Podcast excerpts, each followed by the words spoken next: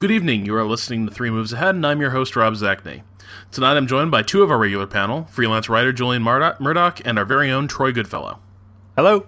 Hello, everyone. We also welcome, well, perhaps welcome is the wrong word, we allow out of his production cave our pet wizard, Michael Hermes. Thanks for uh, letting me out of the basement and uh, having me on the show. So the the reason uh, Michael is here uh, at last is because he and the, everyone else has uh, been playing a game and tweeting about it and dying a lot. The game, of course, is F T L, and uh, Michael, since you, I think, threatened to quit unless we did a show on this uh, on this game, that sounds right. Why don't you start us out? What's F T L, and why does it have such a hold on you?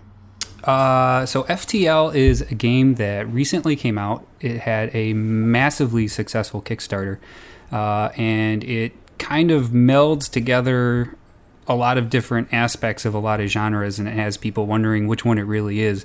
Uh, but the thrust of it is that you're piloting a spaceship uh, from one side of the galaxy to another and managing your crew uh, and resources along the way, uh, and generally trying to not die.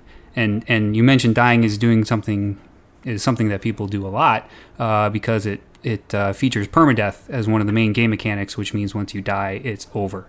Uh, and it seems to have grabbed everyone's collective attention. And I can't be on Steam without the little window popping up all the time that says so and so is playing F T L, and it's just everyone just just seems to be losing their minds over this game. Well, it's nearly it's nearly a roguelike. I mean, it's not just that you die all the time. I would say that the the expected outcome is death. Yeah. Uh, it, it's certainly possible to finish. I actually have never experienced this end game uh, because I suck at games, uh, despite the, I don't know, seventy games I've played, eighty games I've played at this point. Uh, and I can play for quite some time, and I can sort of get to the last sector, you know, big battle thing, and then just die. Because one thing about this game is this is a game that when things start going wrong, they really just cascade. So you can be as beefy as you think you could possibly be.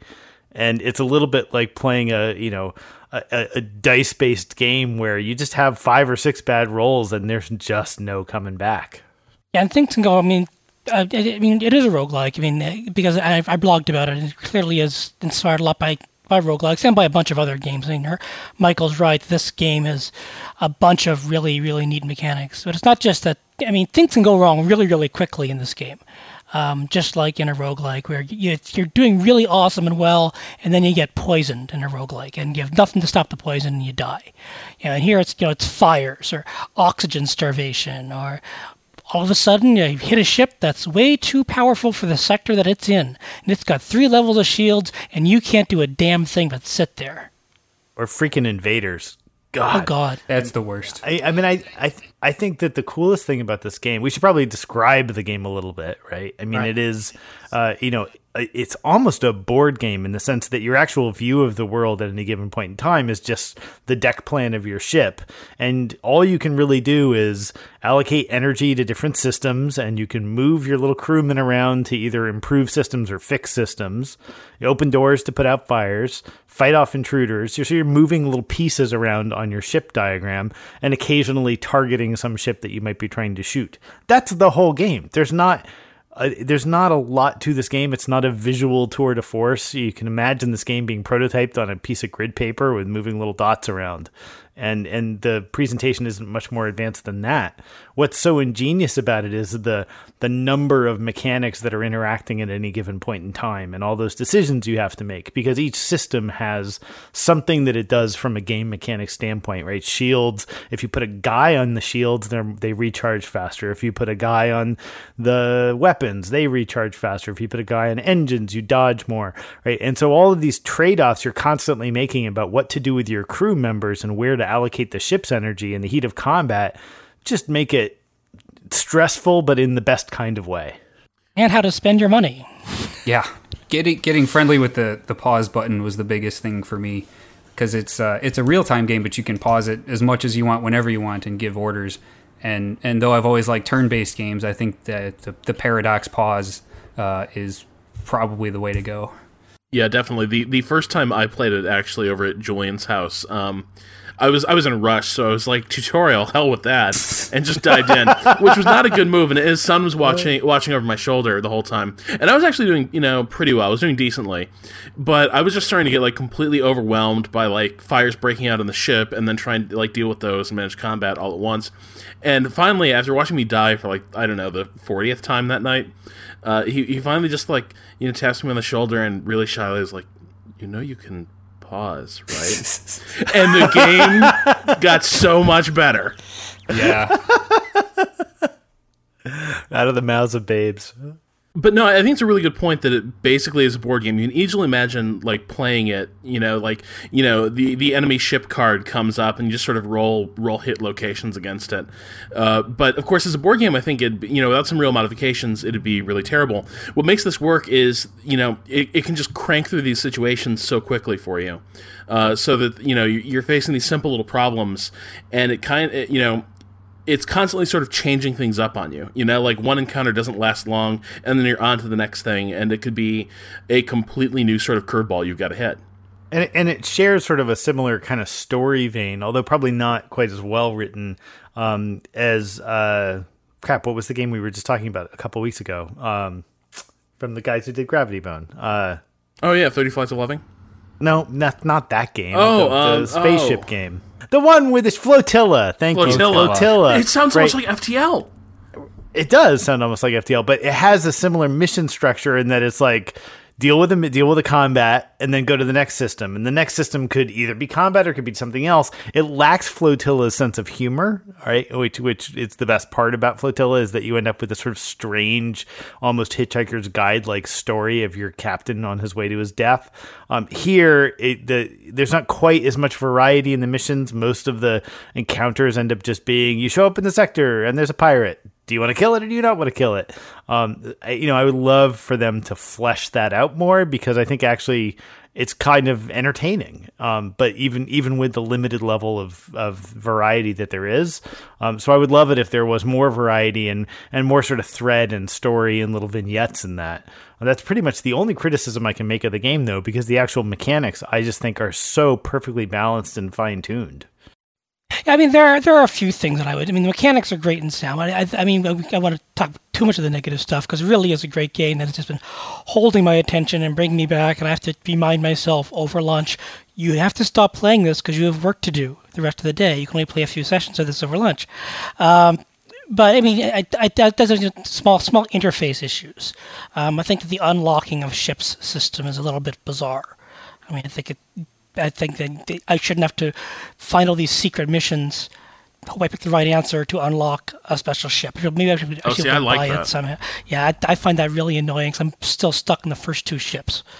Um, and it just encouraged people to look them up on. I'll eventually find a cheat code and find out what I'm supposed to do to get the special ships or whatever.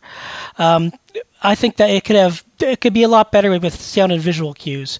Like when my crew is dying, like how many hit points is that really when it's a tiny, tiny little bar? And I don't, I don't play with the pause button. I, I, I, I'm a hardcore Picard. I do it all in real time. Um, wow. So, but but it would be nice to have, you know, better signals sometimes.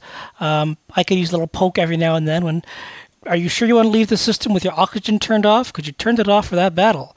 So you get that extra little bit of juice to your missiles. I lost half my crew because uh, during one battle, I'd had to shut down the medical bay to power a new weapon. Didn't reactivate it. Next next, next system, uh, boarders came in, into the me- medical bay. And I was like, ha, they're going to die because I'm going to fight them in the medical bay. And it's going to heal my troops faster than they can do damage. And I couldn't understand why my crew was just getting slaughtered by the boarders. And then only after pretty much everyone but like my gunner was dead, I look... I'm like, oh, why is that gray? And it was, it was, it was powered down, and that would have been, that would have been nice to know. That like that right there was like that, that was an entire run that was pretty much over because I've been forgetful. But you know, I mean, that's, but, but that's, that's, that's something that they, they could also represent on the like on on the deck ship. They could have like a, something on the deck grid to say this is a system with no power. Like give it another color, give it like yellow or something. It's like this is a system that has no power. Um, and then you would know that, and then you would you would notice it. I mean, it's a, it, I have all kinds of stories with stupid deaths for my crew, like poor old Bruce Garrick, who funded the Kickstarter, so his name is in F T L. As you play F T L, you'll see Bruce Garrick, and you'll kill him as many ways as I have. Um, it hasn't been pretty. Uh, so there's, there's small interface things in it, but as far as a game and its mechanics, it is, I mean, Julian's right, it's hard to think of how they would improve it or make it, you know, tighter, except for, you're right, the, the story stuff is kind of lame. Yeah. One of the one of the few things I've heard that I'm I'm not so bad on, or I think it's not too bad, is the um, kind of slot machine mechanic where you kind of get dealt a losing hand right from the get-go. And, and I know there's a lot of people who aren't too comfortable with firing up the game and just hitting hitting that wall. And like the first encounter, be like, nope, you're done. That's it. Yeah, I mean, it does. It can feel a little cheap, you know. If you, it's particularly more like in the middle game, like you're, you know, couple of systems in or whatever, it's not called, they're not systems, whatever they're, a couple sectors, sectors in yeah. and and you know, you've done, you feel like you've made good decisions and you've got good upgrades, and then you just hit an encounter that there's just no chance you're going to jump away from before you're dead, and and it's just sort of all moot. You know, you get twelve boarding insects right off the bat, and they just kill all your crew, and you're like, uh you know, okay, well, if I had known that was coming, I could have made a set of upgrades to defend against that. But you never have enough money, and that's part of what makes the game so interesting, is that you never have enough money, at least I never have enough money to upgrade everything, right? There's no chance that you ever really get the the monster ship that's got every system maxed out, um and, and so consequently you're always vulnerable somewhere. That's the fun part, I think. I, the, the the fact that it makes you make those choices is, I'll yeah, sit, no, I'll sit I, there I and look at it and think, man, well, I could do this, but I, I really wanted to get more shields, and, uh, and right. That's kind of the... And, the and stri- decisions about like what kind of crew to buy, and yeah. whether you want crew that are like two hundred percent health and super engineers or not. You know, those kinds of choices are great, but they they do lead to those sort of cheap shot endings. I mean, I was playing right before the show just to sort of get back in the mood, and... about half an hour ago, I, I was having a pretty good game. I was, I don't know, a couple thousand points in score or something like that, which is a pretty good game for me. Um, and it just, it was one of those things where I felt like I had really rocked it. And then just the next encounter, there was just zero chance. I, I haven't played as as much as you guys have. I, I played it some on normal and uh, some on easy. And I haven't had really... had anything that felt too egregiously like cheap shotish, uh, you know, ha- happened to me yet. Uh, I, I might have just been lucky. Uh, w- what I find is, is really interesting, though, about um, you know, sort of trying to develop your ship and sort of preparing for that uh, rainy day where you're up against some sort of monster ship, is um, you know. It serves you well to linger in a sector as long as possible. You want you want you don't want to take the fastest route out of the sector. You want to be hitting a lot of systems and be racking up the uh, racking up the, the salvage that you can convert into various upgrades. You know, you want to take your time and get out of there just as the pirate fleet closes over the sector. That's when you want to make your getaway. Uh, but I love how that ties in with the limited number of jumps you have, the limited number of fuel, and the fact that you don't necessarily know uh, what the map of the sector really looks like. You know where things are in position relative to each other, but you don't know if there's going to be a connecting jump between systems. And so, you, again, you end up in this, like, you know, you, you could you could make it to the, you know, exit of the sector in, you know, like four or five jumps. You know, direct route would be really easy. Or you could take this looping route that would, like, you know, it looks really promising, but if you come to that last stage there and it turns out there isn't a connecting jump, you're just done. Uh, and I and I sort of enjoy the, the, the sort of risk reward of just, you know, plotting my path across a sector and deciding when I'm going to just try to get the hell out of there and what I'm going to try to exploring. Yeah, running out of fuel is not fun. No, it, it's terrible. And the fact that you don't know where the stores are necessarily is just... You know, you, you kind of got to stock up for a rainy day and, and balance your hull strength against whether you think you can find some place to fix it or not, and then whether you're going to make the jump out, you know, just bail on a battle because you think you're going to take too much damage. It's it. There's so many interesting choices like those that I love that game. One other thing I like, too, is that with a game like this, I, I kind of feel there's a risk of, okay, this is this is a bit about me. I tend to ruin games by discovering, like, what is what is an effective way to play, what is an effective tactic, and if it works, I'm just going to stick to it over and over again. This is what happened to me in uh, Far Cry two, uh, a game where, you know, you can commit, complete missions any way you want, but I, you know, picked a weapons loadout that always worked, a set of tactics that always worked, and uh, I got pretty bored with the game because I could do the same thing over and over again, and it always worked. And to an extent, maybe that's on the design, maybe that's on me, but that's kind of how I play games. And what I enjoy about it... You try to F- break them. You try to break them. Yeah, I try I try to find, yeah, the most efficient way to play. And if something doesn't fit in with that, then to hell with it. I'm not going to play with it. I don't care, like, uh, you know, in Bioshock, I don't care if you can shoot bees out of your arms. You know what's better than bees? A Tommy gun. Tommy gun beats bees. Um, but in this game, I, I like that... Um, You know, I like that just when you're getting a rhythm, just when you're figuring out, like, okay, this is how this is how I'm going to use my crew. This is the this is the way I'm approaching each encounter. This is how I'm going to get through this game. And this is, you know, now we're cooking with gas. Now, now, now I've won like three or four battles in a row. Just when you're starting to think that way, something shows up that's going to completely, like, whatever plan you had is going to completely demolish that. Be it a fire on the ship, be it a border, be it a weapon loadout you're not prepared for. Uh, or a, you know, battle in the shadow of a solar flare. Something's going to happen that's going to force you to completely improvise on the fly and get out of your comfort zone. God, I hate solar flares.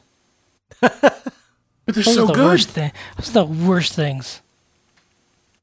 So I, I have not, I've not beaten this. And I, Julian, you said you did not. Rob or Troy, have you beaten the game yet? No, no, I no. I haven't even come close. I'm, I'm playing. Yeah, I'm, and I've I'm, been playing mostly on easy. I'm I'm on easy now too, because it's just cause I want to see more stuff and getting killed. It's in the crippl- It's cripplingly hard on normal, right? And and certainly if you're just learning the game, normal is a very hard way to learn because you die like on your sixth encounter. You know, the first couple times out, right? On easy, at least you have a chance to get through a couple sectors before you die because you made some stupid mistake. Yep. But learning how to do things like manage your ship in combat, even with a pause button, understanding like, well, how important is it that I have a fire in my engine engine room? Is it more important that I keep, you know, a guy focused on my weapons crew? Uh, you know, those are you, you. There's no manual that tells you what's important. You have to learn those things by, uh, you know, sad, sad. Uh, you know, experience. And knowing when to run. I mean, that's the thing that I've had to learn is, you know, some fights just aren't worth sticking around in because you can't keep up with, you can't afford to fix the damage. You still have a million more s- nodes to jump through in a sector. And yeah, maybe I'll be able to take this guy down eventually, but it's going to come at a cost that I might not be able to pay. So it's, you know, it's a bit of cost-benefit analysis. I mean, I may have already wasted three missiles. I might not be able to get them back, but the whole damage, I mean, I've, I don't know what the, like Michael said, if you don't know what the store is, and you don't have a lot of money, um, you know, some battles just aren't worth fighting, so sometimes I have to run away, um, which isn't something I'm used to doing in space combat games. I'm used to, you know, fighting it out and seeing what happens, but, you know, sometimes you just gotta bolt. That's something I, I really wanted to bring up, and that's maybe one of my favorite things about F T L, is... This is a game that gets why we play space games. And this is a year where we've had some ups and downs in games dealing with space. Um, you know, Leg- Legends of Pegasus, uh, you know, Sword of the Stars two, these were these were not high watermarks, but whenever there's whenever there's a space game coming, Uh, everyone, it always seems like everyone's getting a little excited, like, oh man, you know, I, I love space, I love games about space. But a lot of times they're disappointing, but also I kind of feel like they always tend to be like space forexes, space strategy games. And F T L really is is getting at, I, I think, the sort of stories that got us all so hooked on uh, space as a sci-fi setting in the first place. It's not about building an empire or anything like that.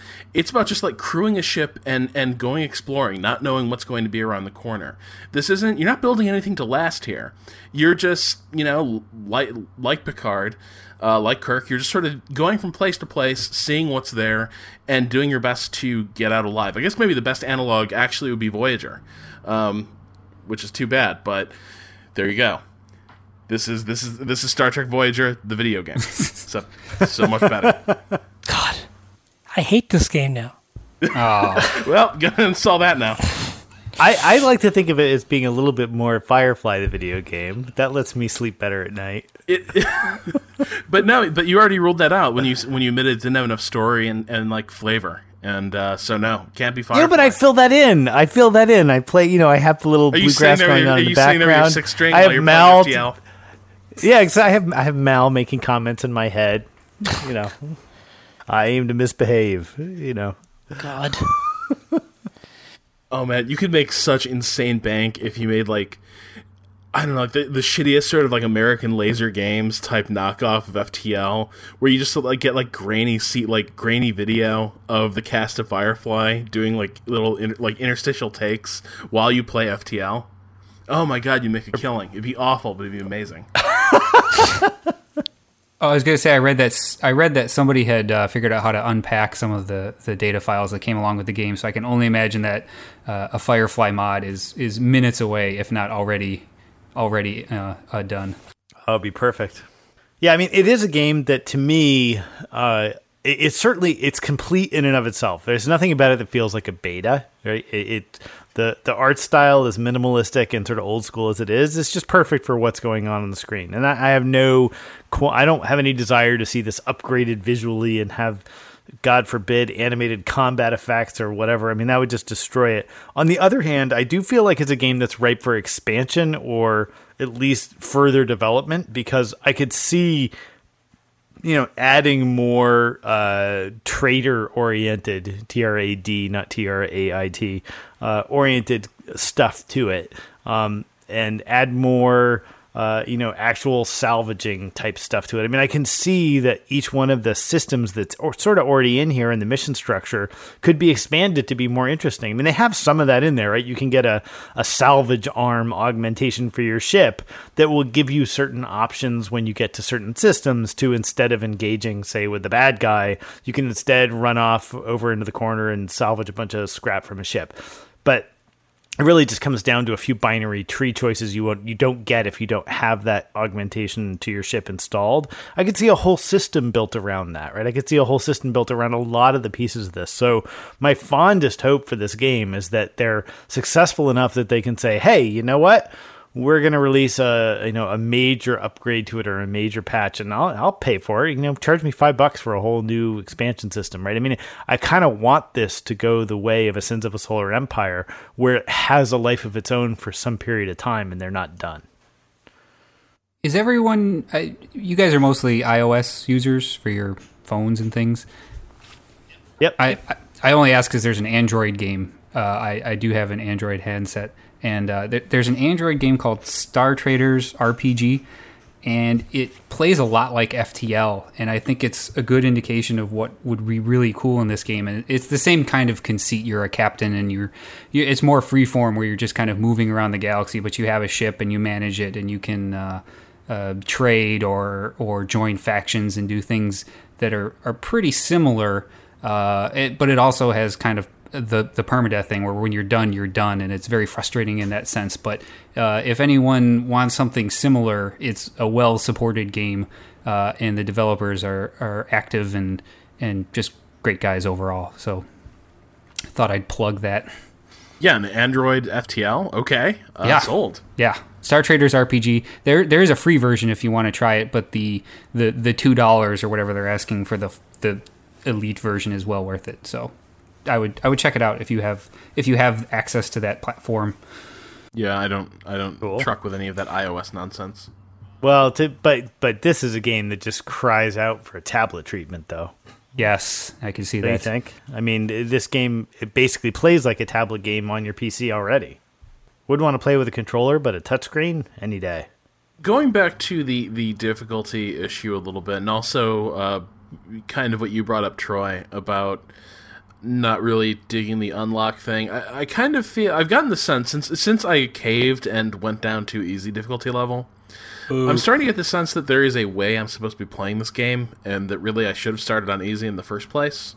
Because it kind of seems to me like easy is making it... Um, on easy, I'm able to explore more, a lot more, and do a lot more yeah. side quests, and yep. take bigger risks. And on the way, uh, along the way of doing that, I am getting more and more stuff that's going to let me have an easier time after my ship inevitably dies. My next playthrough, it'll be a different ship, and I'll have more stuff.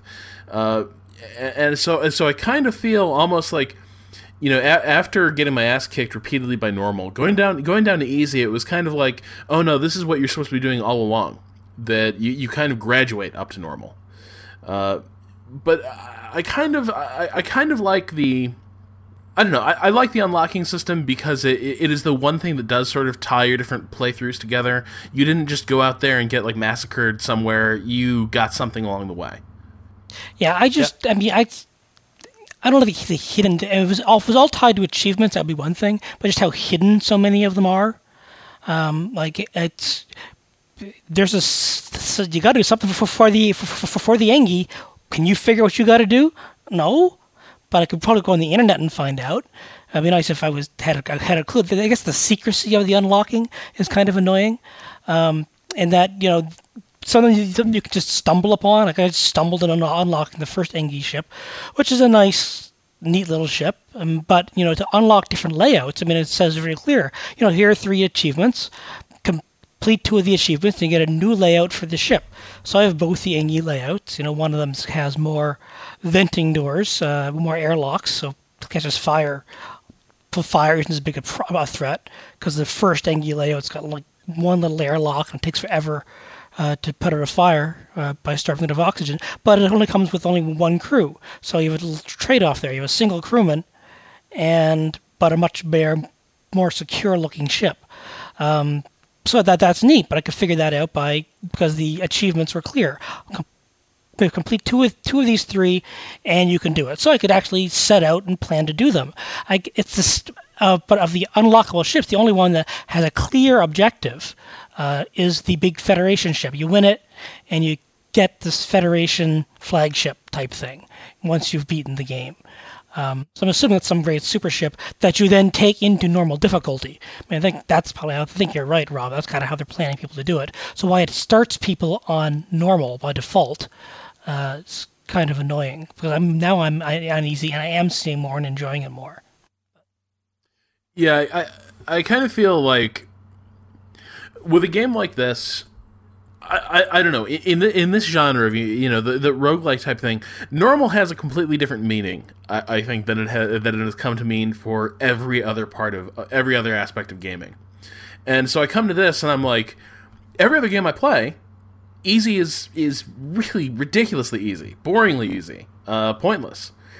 And here, it's, you have a fighting chance to get to the end, maybe. If you're, if you're lucky. And if you're on normal, it's just going to, you know, it's basically waiting around the corner with a baseball bat. Uh, so I, I kind of feel, I guess to the to the point about, like, hidden things, Troy, I, I, I'm playing it on uh, Good Old Games, so I, I don't have, like, the the Steam achievement list right there. But I, I'm, I'm kind of no, sitting these, there. These, these, these aren't Steam achievements. These are achievements within within the game. They're just they're just in the game. Okay, yeah, not, yeah. Nobody gets to see them. Oh, okay, okay, yeah, yeah, yeah. Okay, so I've I've had a few pop. So what's up. The point in some sense, right? Well, I, yeah, but I do I do kind of feel like it could, you know, maybe that could be expressed a little better. Uh, that maybe you like maybe you really want to think twice about starting on normal or or, or stuff like that. At, at the same time, though, you know, for a game so much about exploration, it seems entirely fitting, at least, that, uh, you know, part of, part of, like, a core game mechanic would be you're sort of flailing blindly through space, and something good drops on, you know, drops out of, drops out of the sky. Or painful death. Or painful death, yeah. Mostly that. Yeah, and some of the, some of the encounters are kind of nasty and mean. Like, the guy, the guy that, yep. the guy that steals your stuff. There's a guy that steals your stuff?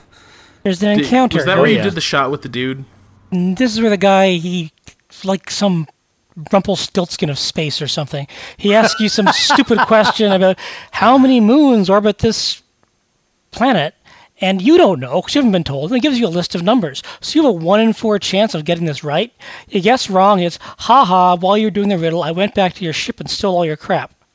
So you end up losing fuel, missiles, and scrap because, you know, Sluggo, because he's an evil slug person, uh, was asking you a riddle. Now, I still don't know what the answer is. I know what the answer isn't. It isn't seven, and it isn't five. So I've got two more to go through.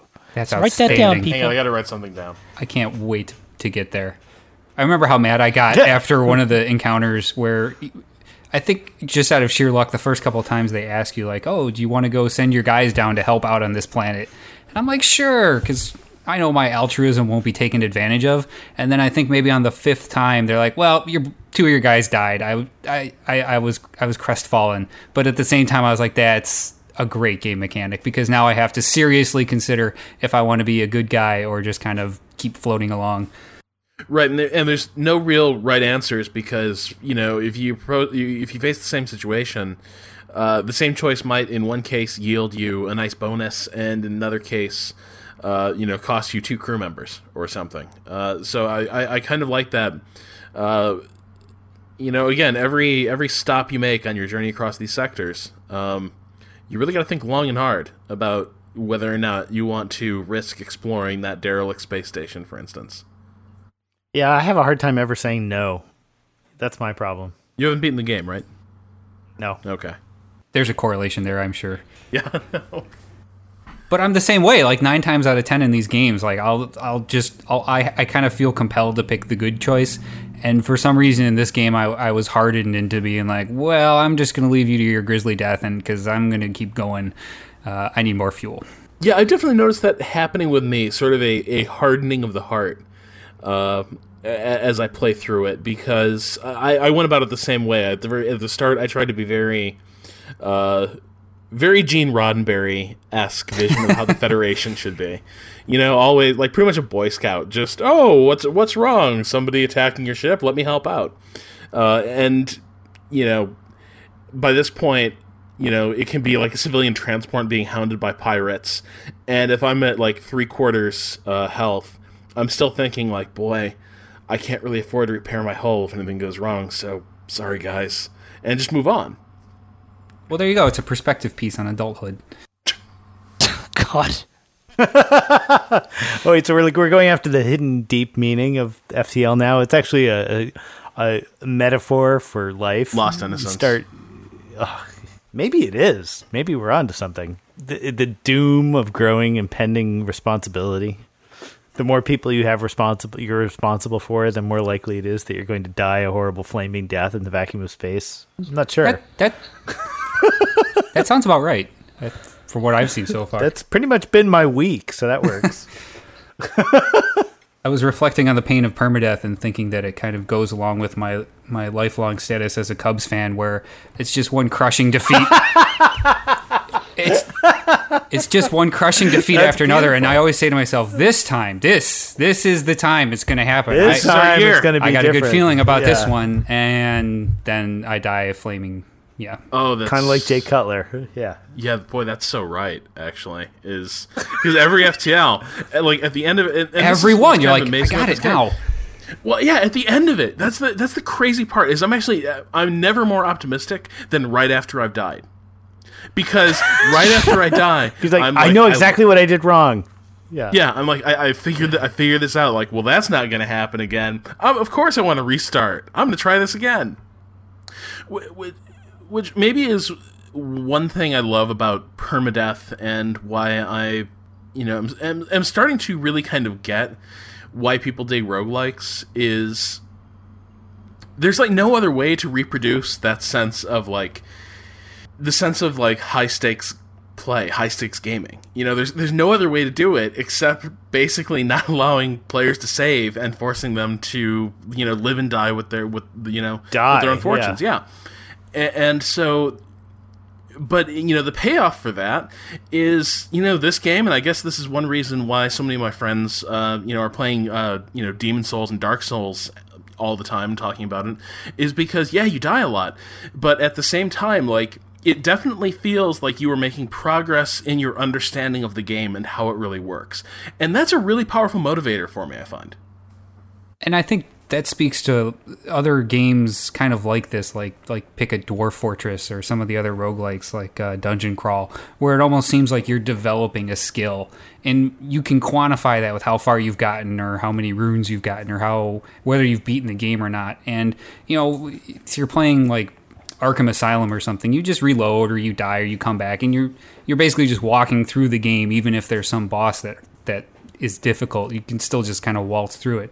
But with permadeath, it just kind of makes you uh, appreciate it and think to yourself, like, man, I, I, I have this system. Like, I've got this down.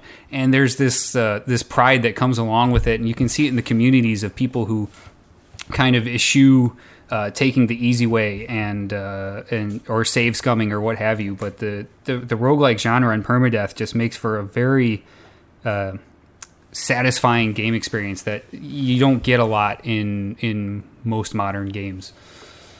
I think what roguelikes is, compared to other games you talk about, strategy games, for example, the strategy games, you know, once you've mastered the system, you know, you get better and you get better and you eventually fine-tune it. And, you know, a good strategy game will still keep challenging you, but you figured out the system, so you can keep pushing back. In a roguelike, an F T L is like this, and, you know, Dungeon Crawl is like this. Even once you've figured things out, the game will still make you its bitch, because it's so much of it... Because sure. so, it's a, so much of it is about the luck and the roll and the encounters. And are you ready for this? You may know the system, but the system is cheating because the system is so random.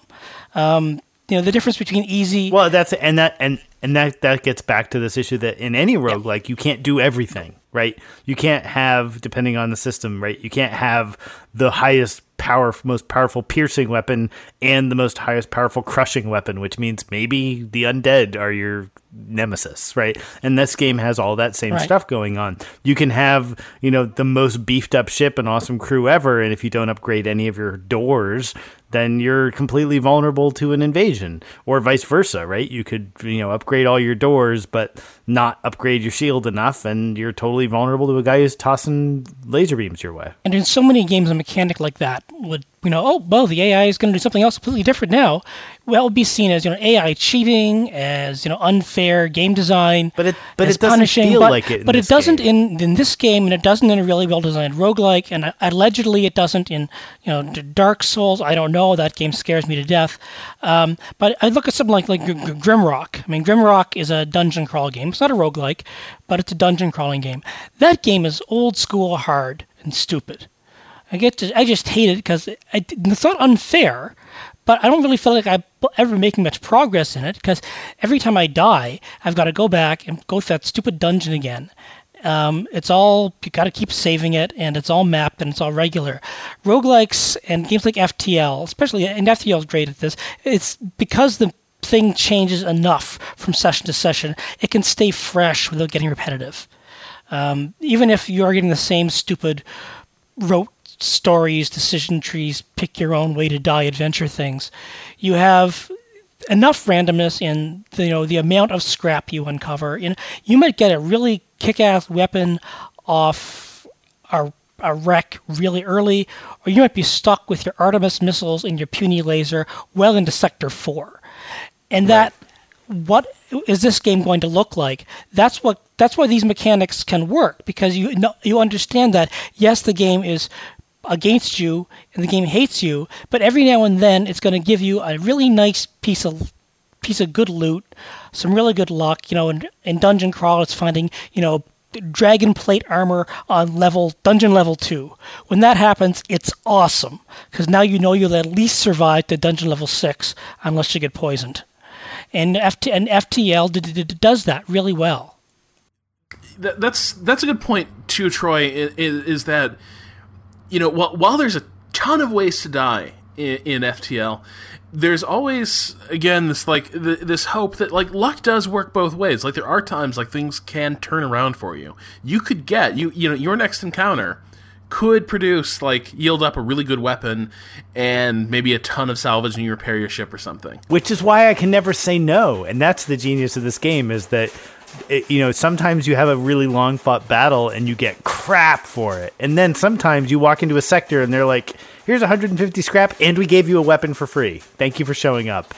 And so I never say no to anything, which is probably why I die so much. Or, or, or, you're, or you're getting your ass kicked, and then the guy surrenders anyway. It's like, oh, awesome. Oh, yeah, I'm, I, I'm stronger than you, sitting at two, two whole points left, five fires breaking out, Angie running around screaming with her hands in the air. You know, I'll take your, I'll take your surrender fee. Great. Man, you know what is embarrassing, though? And I'm, I'm talking like... Uh, you know, the, the dream where you're delivering a speech in public and not wearing pants, embarrassing, is right after, like, right after someone surrenders. you know, that they should not have surrendered. Like, you're getting your ass kicked and everything, but they surrender and they give you shit. And then, like, two minutes later, your ship explodes because you still couldn't fix it in time. That is humiliating. It's like you yes. won the battle, and then your yes. ship burns down because you're such crap at being a captain. Right, or you've got to, you've, you know, you're trying to last minute get all the oxygen back into your oh, ship while that's your the guys worst. Are dying slowly. Oh my God. And then all of a sudden, like, poof, you know, just as your ship comes back online, all three of your crewmen die from asphyxiation. That one happened to me last week. Oh, man. The the oxygen... I never upgrade the oxygen system, and I always know I should. Yeah, me neither do I. I know. Um, yeah. yeah. I, I once teleported guys onto a drone to, to tear it apart from the inside. Drones don't have oxygen.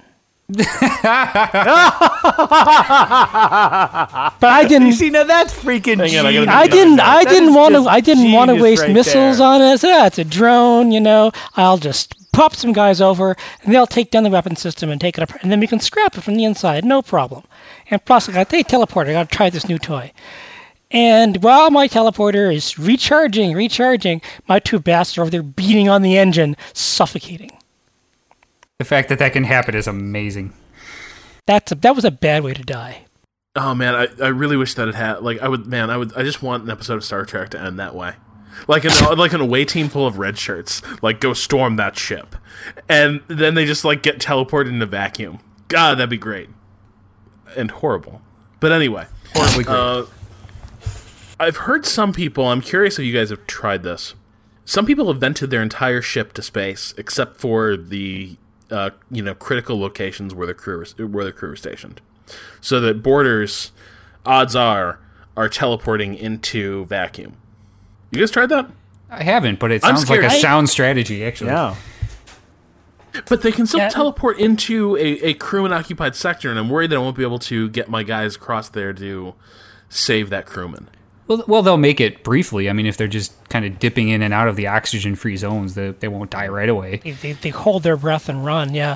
I mean, I, I vented, you know, some parts of a ship, I know that, but I haven't thought about opening up the entire thing, because that really does worry me. Those are the slow-moving rock guys.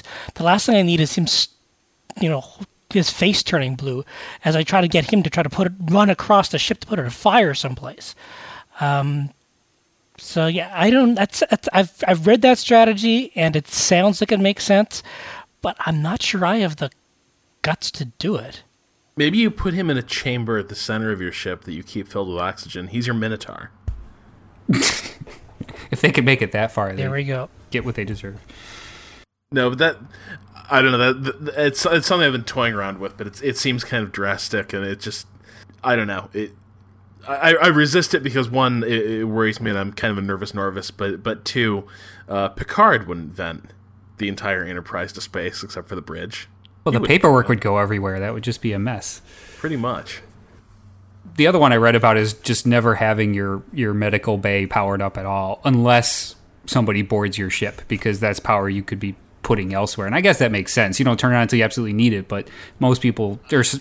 I always do that. Yeah, yeah that's that's a standard. Yeah, but th- I, I did that, and then I forgot to turn it back on, and my crewman died. So I kind of regret that.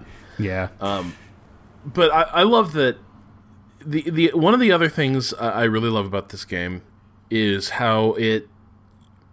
You know, again, because there's there's so much luck and because there's a lot of incentive to play on even when everything kind of looks lost. Um, I also find this is a game that pushes me to the extremes a lot in ways that more conventional strategy games really don't, because I kind of feel like, you know, there's sort of a bell curve of experience with a strategy game, and once you're good at it, you kind of have a comfort level that you that you operate within. And occasionally you might be you might be really pushed hard one way or the other, but uh, you know. So an example would be, you know, in, in Civilization, for example, Troy, I tend to have really risky early game strategies uh, because hey, the early game's where I'm getting set up, and if it all goes wrong, uh, you know, I haven't really lost much of an investment. Uh, and the rewards for, you know, having a good opening are, are really great. And so I, I tend to, what, what that tends to produce is very similar beginnings of the game, and I end up running very similar sorts of, uh, you know, civilizations in a lot of ways.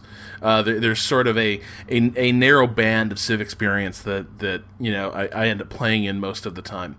with a game like F T L, because, you know, things can turn on a dime, uh, because, like, you know, there's re- like because there's really not that much momentum in how, you know, how things are going for you and your crew. Um, it's totally worth it. You know, the example I'm thinking of just happened to me today is I had a really bad encounter that left me with, like, just a sliver of, of uh, hull left. And so, I mean, my ship was basically doomed, but the one thing I had was a ton of scrap. And so I'm sitting there, you know, with my, my ship, you know, shot to hell. And what I end up doing is I just, you know, I'm just hoping we can make it to the next port. And so I just, you know, in the meantime now, I pretty much blow all my, um, you know, all my scrap on upgrading the power and shields to my ship. And, because uh, I've got a pretty good ship, except for the fact that the hull is, uh, you know, basically, you know, like tinfoil at this point. Uh, so, you know, with the exception of that one little problem, uh, you know, it's a real ass kicker. So if they never bring down my shields, I'll be fine. And, and so I, I actually survived a few more jumps uh, with the ship that literally could not take one more hit. And playing from that perspective, uh, where it's like, where the entire game is like, boy, I hope I disable their weapons before my shields go down or I'm screwed. Uh, just created this, like, you know, really intense, thrilling experience that I just don't usually get in most of my gaming, because usually when you're in that sort of you're totally hosed situation, there really isn't reason to continue, and it's basically impossible to continue anyway. Well, and the games are just long enough, but also just short enough that you're willing to do those kind of crazy things. You're like, wow, we'll just try this and see what happens. And a whole game is generally one sitting. Oh, right? Yeah. And that's another thing that's genius about this is that, Uh, you know, I mean, I imagine you could play a three-hour game of this. I can't really quite imagine how I'd play a three-hour game of it, but maybe if that's what it takes to get to the end. Um, but but the game is surprisingly narrative, and it's one of these cases where I think you tell your own story in it, because you have those those crazy moments, kind of like a great war game, um, you know, like a chip-based war game where, you know, the reason those games can be so satisfying is because you end up with these great stories to tell about, like you just told, Rob, of that time that I had one tick of health left and managed to get through a whole nother sector, or, you know, that time that I had no shields left and one crew member and he was down to five health and they surrendered. I mean, those are great stories. They're fun stories.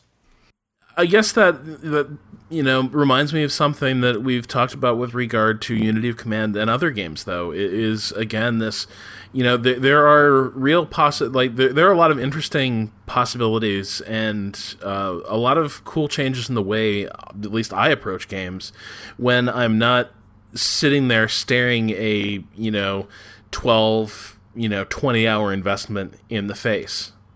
You know, it... it, it I kind of like this sort of uninhibited, uh, you know, gaming that I get from, uh, you know, sort of these these, these shorter, smaller games that, uh, because they're so, you know, short and small, can also, you know, you know, force me to work without a net in a lot of ways. You know, both Unity Command and this, you know, oh, you wanna you wanna save your progress and see how this next encounter goes. Too bad, uh, you know, it's either gonna work or it's not, and that, and that's the ball game for you, and.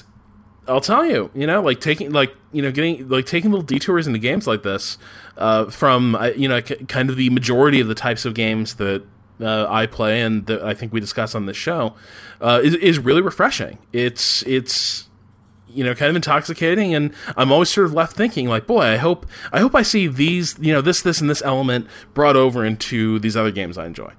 I want to see more of this. I'm gonna I'm gonna put on my evangelist hat and ask if you play a lot of roguelikes in general, because there's a long list of really great games out there, mostly uh, available for free, that have all this this this great stuff that kind of inspired F T L and, and what they do I, in there. I, I'm I'm actually not a huge roguelike fan. I mean, it's generally something I find frustrating more often than not. When they do something interesting or different, uh, I get interested in them. Like, I mean, I do you consider Spelunky a roguelike? I kind of do. Right, so I, I've enjoyed the heck out of Spelunky, um, but the straight up roguelikes, I played a lot of the original, like Rogue and, you know, Hack back on, you know, mainframes in the day, and I kind of got burned out on the whole system.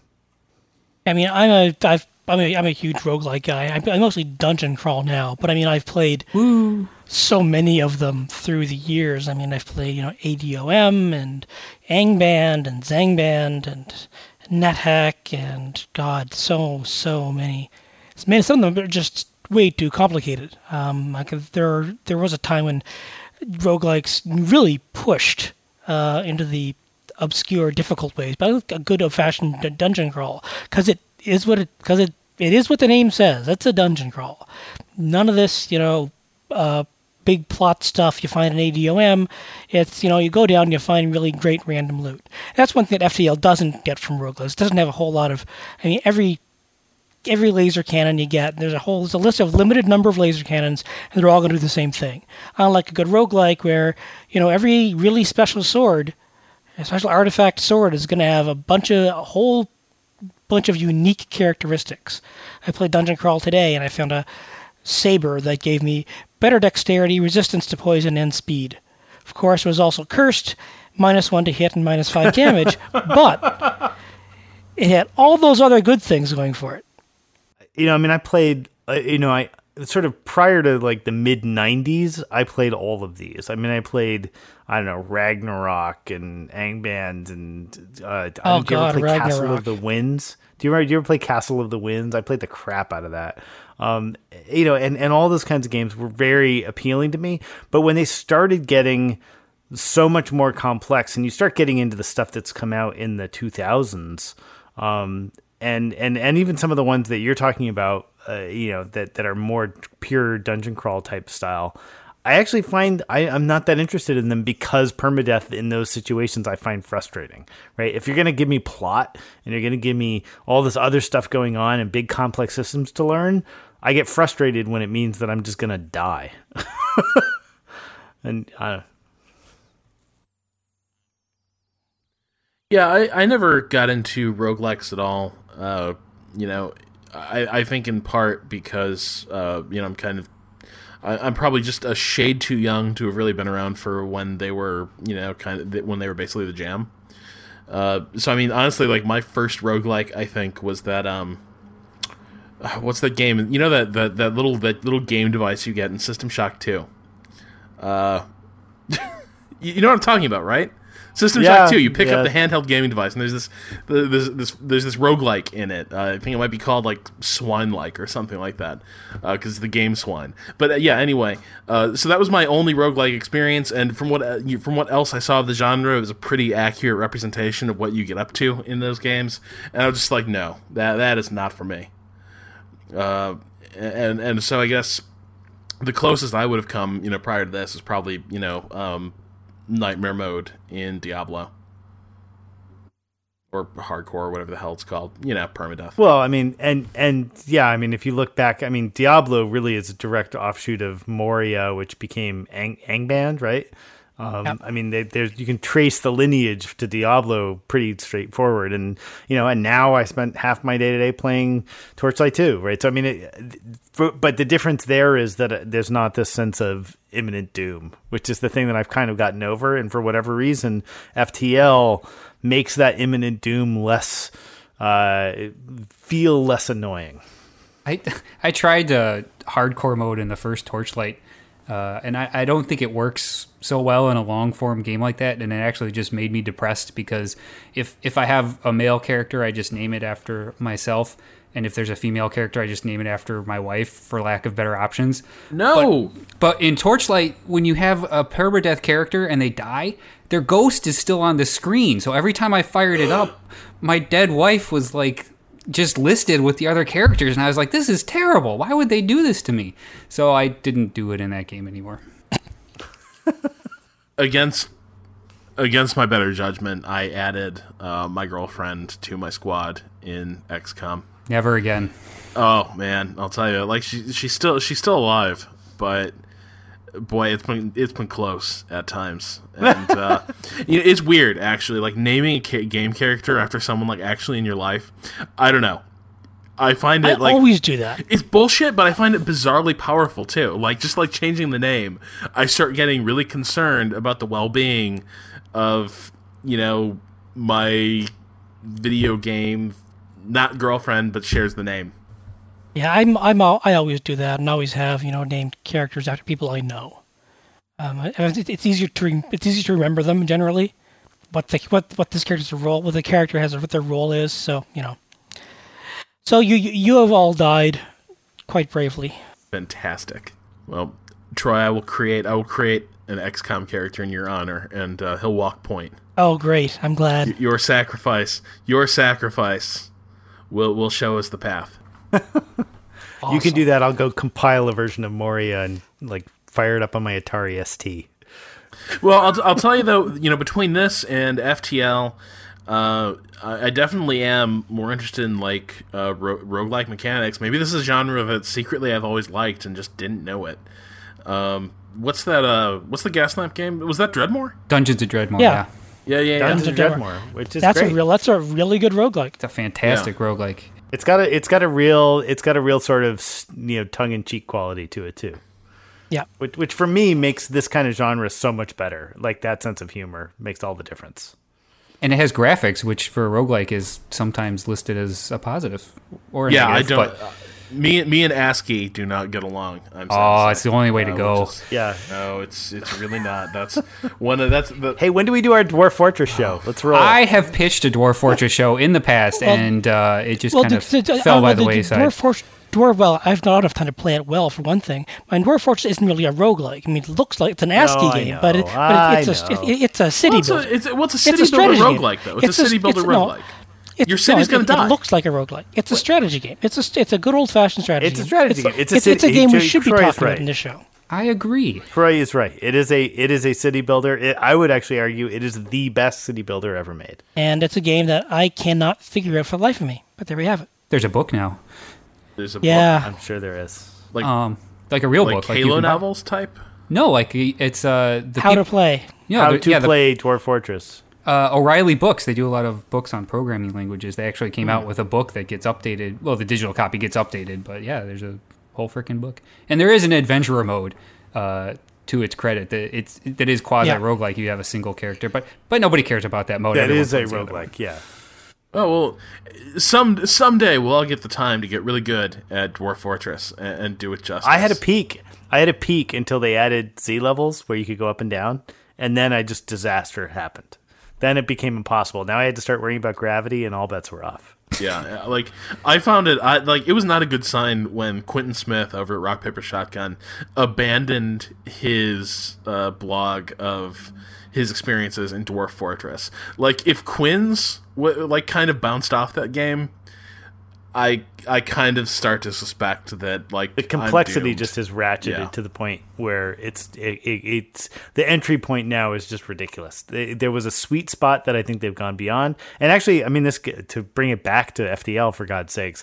I think that's part of the genius of this game is that they keep they cap that complexity level at a point where it's still very approachable. I mean, my son can play a half hour long game of F T L. It's not impenetrable. It's hard to play well, but it's not hard to figure out what's going on.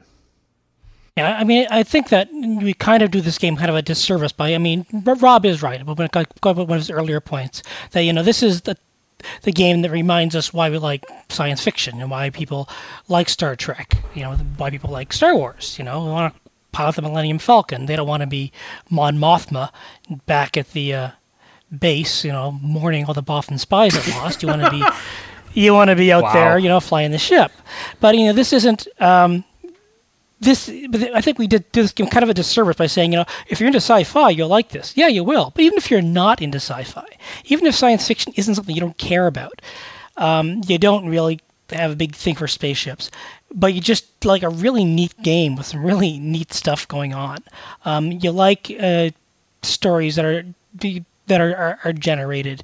You like the, the, the trade-offs. I mean, there are very, very few games that, I mean, I like to try to keep all my systems going at max capacity. I like maxing out as much energy as I can, but you can never do that in a firefight.